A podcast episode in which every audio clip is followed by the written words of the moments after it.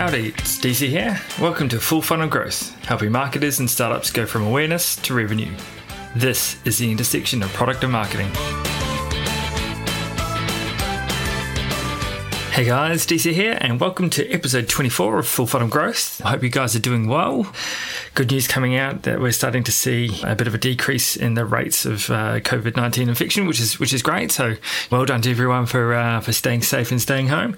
So hopefully we've got a little bit of um, light at the end of the tunnel, which is nice. Hopefully you guys are starting to feel a little bit more optimistic. Uh, I, I, know I've been uh, fairly optimistic for a little while actually, but uh, so hopefully everyone else is doing the same. So today, I want to have a bit of a chat around social proof. Um, so it's going to be a short, sharp one today, but I wanted to go through some things, you know, reasons why you should be looking at social proof when, when it comes to advertising, um, and then really, you know, focusing on a couple of tactics that you can you can put towards your, your Facebook and Instagram um, advertising to increase the amount of social proof that you're getting on your ads, which you know hopefully will then increase the uh, the performance of them. So first of all, you know, kind of what is social proof? Um, so, yeah, it's a phenomenon that's been around forever. Um, you know, I think you know, the, the, probably the earliest editions of, of marketing would have had some sort of social proof attached to it. So, you know, ultimately, you know, it, it kind of comes down to, you know, when we're in you know, kind of certain situations where we're looking for, for validation from other sources, you know, so, you know, hey, I'm, you know, tossing up, you know, should I stay in this accommodation or that accommodation? And we have a tendency to, you know, kind of fall into line or, or to, you know, kind of go with convention, go with the, the herd, so to speak.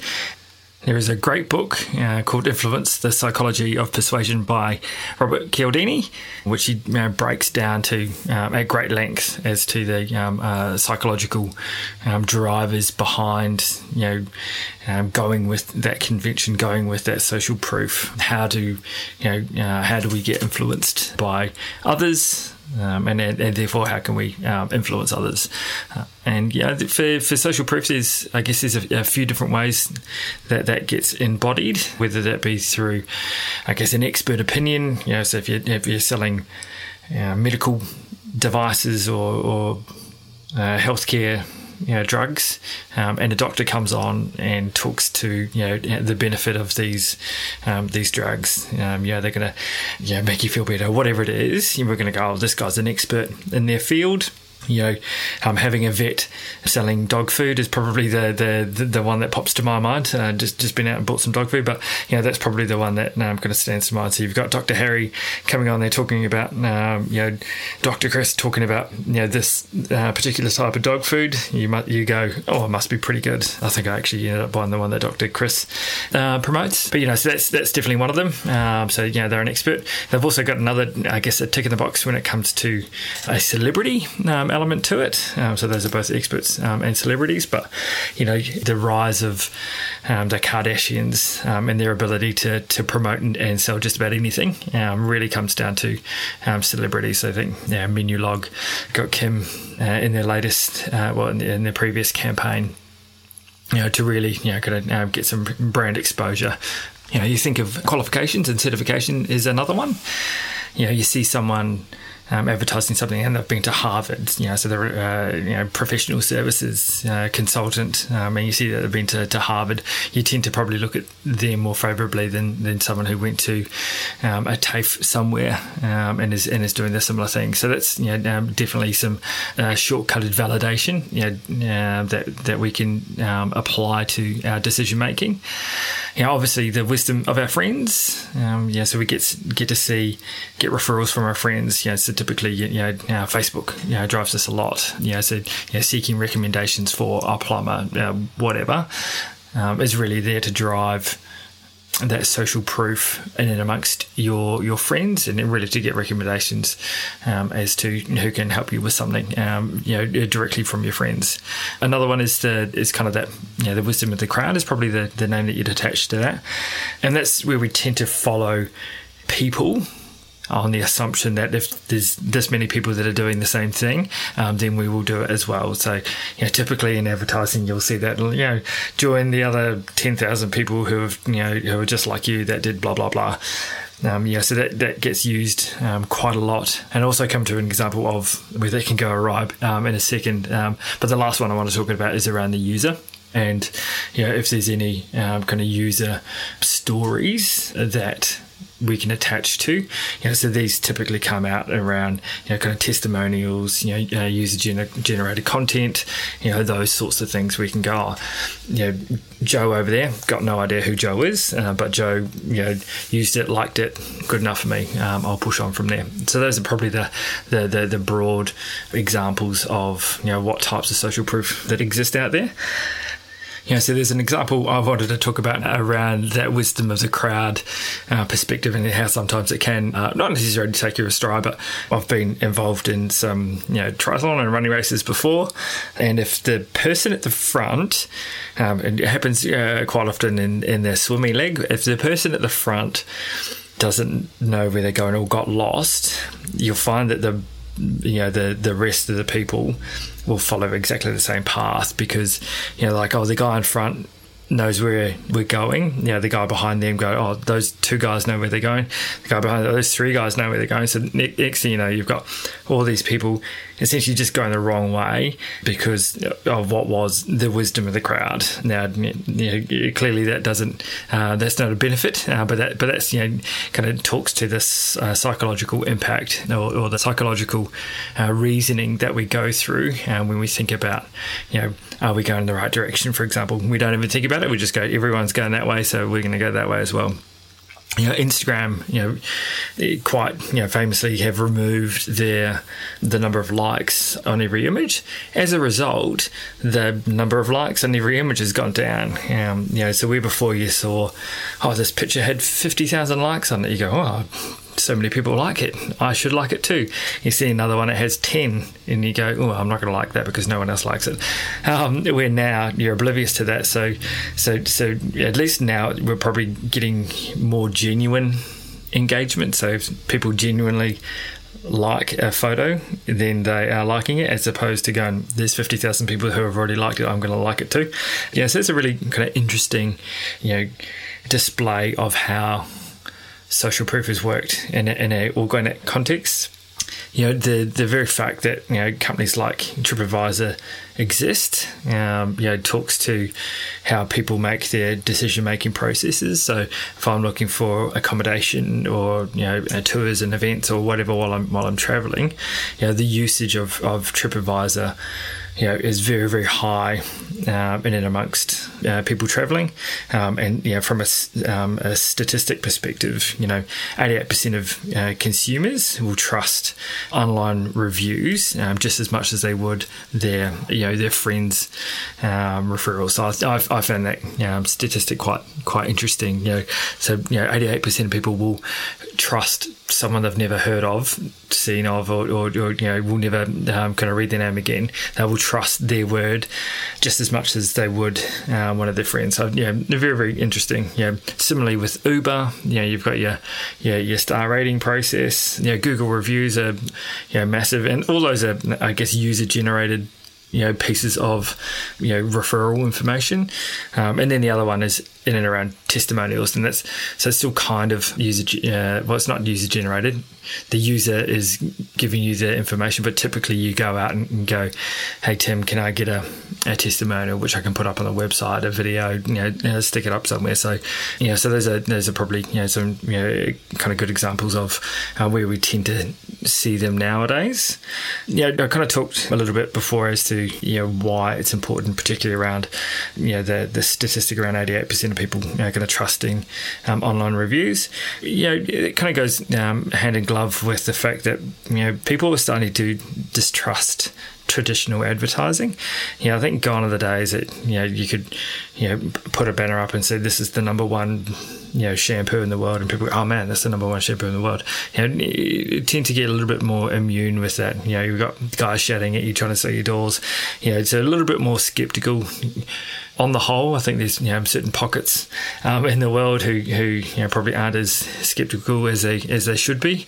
Yeah, looking at you, Middle America, you know on the on the on the whole, you know we are seeing this you know kind of general decline in the uh, traditional advertising, and if it doesn't have that sort of social proof attached to it, it's probably just going to get parked because yeah, it's a very very noisy, noisy space out there. Um, no one's, of course, the brand is going to say that they are the best brand. Is anyone else saying that? And if they're not, then you're going to get yeah shoved to the back. If there is a brand which people go, man, this is great, um, then that's the one that's probably going to get the going to get the chocolates at the end of the day. Um, and when it comes to, to Facebook, because I want to you know kind of get onto a couple of hacks or a couple of things you can do to you know kind of really in, improve your, your, your Facebook and Instagram performance um, by using social proof. But you know, there's um, some research done by you know, Kissmetrics out of the US um, that talked about you know kind of Facebook ads that had some sort of social proof. Um, so whether it be testimonials, whether it be you know lots of likes and comments or, or, or whatever on the existing ad, um, had a 300% increase in conversions, which is yeah 300%. That's that's huge. You know, so if you're getting 100 conversions, you, are going to get 300. Like that's a that's a big increase. Um, and yeah, people talk about on you know, how do we get you know 5 10 15% increase in, in like increase in, in, in growth in our company? 300% more conversions just just by using social proof is is massive. And you know on the flip side you then got to you know kind of decrease your, your cost per acquisition. And again that same research from Kissmetrics you know kind of points to the fact that you can lower your cost per, uh, cost per acquisition by 50% which again massive number. If you're decreasing cost by uh, your, your cost per acquisition by 50% at the same time as getting 300% more, those two statistics alone should should uh, reinforce why you be uh, why you be looking at doing some social proof in your advertising. Yeah, and we kind of talked around a couple of um, things that we could do to get some social proof. You know, uh, one is you know is testimonials. So whether it be you know kind of going out to customers, you know, rec- um, you know taking out a, a, bit of a camera crew, um, getting them to you know, you know talk about their experiences with you. You know, put that up in the um, on your website, on your in your ads itself. You know, wherever possible. Like I know there's a lot of uh, people who every single interaction that they do, you know, they'll they'll try and get a testimonial at the back end of it and um, you know, or you know, sometimes I, you know, kind of will use a uh, like a Google review as a driver. So, hey, can you, you know, we'll do this piece of work for you, uh, but then you know, could you you know, as part of the process, send out the, the, the Google review forms, and that just becomes part of part of their process to increase their their, their social proof. And then, you know, just generally just user user uh, generated content. So you've got um, brands like Tribe, and there's a few few others which help connect kind of influencers with brands. You know, because they know that I guess the strengths around social proof, and that's you know essentially you know influencer marketing is social proof. I mean, that's just just what it is. Um, and even doing research, you know, so you know, researching your your topic, researching your area, and then kind of promoting that, you know, it, it kind of gives a little bit of authority, but you know, it kind of tells the, the person who's who's reading it that you know you kind of know what you're doing. You know, typically through that research, you're going to be doing you know, primary research. You're going to be talking to people, so you're actually then able to use some of the um, uh, things that come out of that research as part of the marketing narrative, uh, which again kind of um, tucks into that social perspective. And the, the the one that I harp on a lot is carrying over your, your post study. So, so if anyone's looked at any of our um, marketing share tear and and so our market share teardowns, then you'll know that I'm a big fan of the ad post IDs um, carrying across multiple campaigns and multiple ads. Um, and what that is, I'll try and give a brief summary. It's a very visual thing, but you create an ad, and every single ad, or even every single post, has a dedicated uh, post ID attached to it. So what the process is is instead of so when you're creating a new campaign or a new ad, when you come to the ad section, instead of creating a new ad, um, therefore a new post ID, um, there's a little button there that says use use existing post ID. Um, you can either copy and paste the post ID itself or go through your posts and your ads um, to be able to select it. And what that does, it actually links up the one ad to the you know multiple campaigns. So if I and this all comes you know typically will come down to you know targeting, for example. So I've got two ad sets. You know, one is targeting um, uh, guys and girls in Sydney, and one's targeting guys and girls in Melbourne um, if someone from Melbourne likes or comments on that ad, the people in Sydney will still see that like and will still see that comment.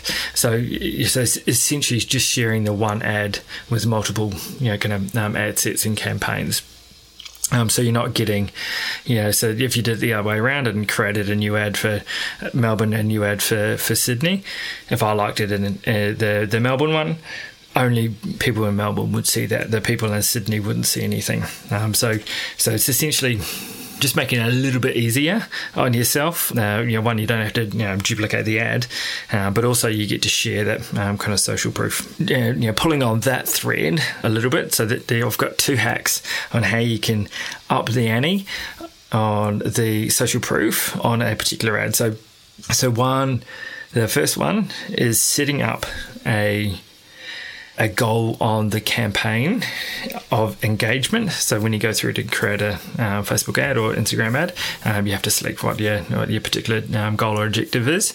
So this one is all about engagement. So you, you, click the engagement button, um, and then you, this is where it gets a little bit hacky. Then you target geographies that has a high propensity to engage. Now, Australia, US, UK um, not quite so you know, clicky when it comes to likes and comments, uh, particularly likes.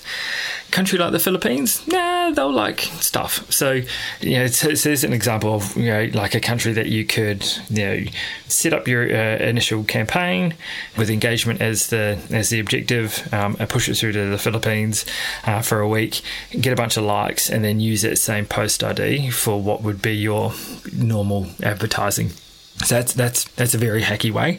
Another way which I, I, I like better and and we prefer to do uh, within stage three is like when you're going through and creating your ad audiences. Yeah, so you, you um, in previous podcasts I talked about different levels of of traffic, whether it be um, hot, cold, or warm.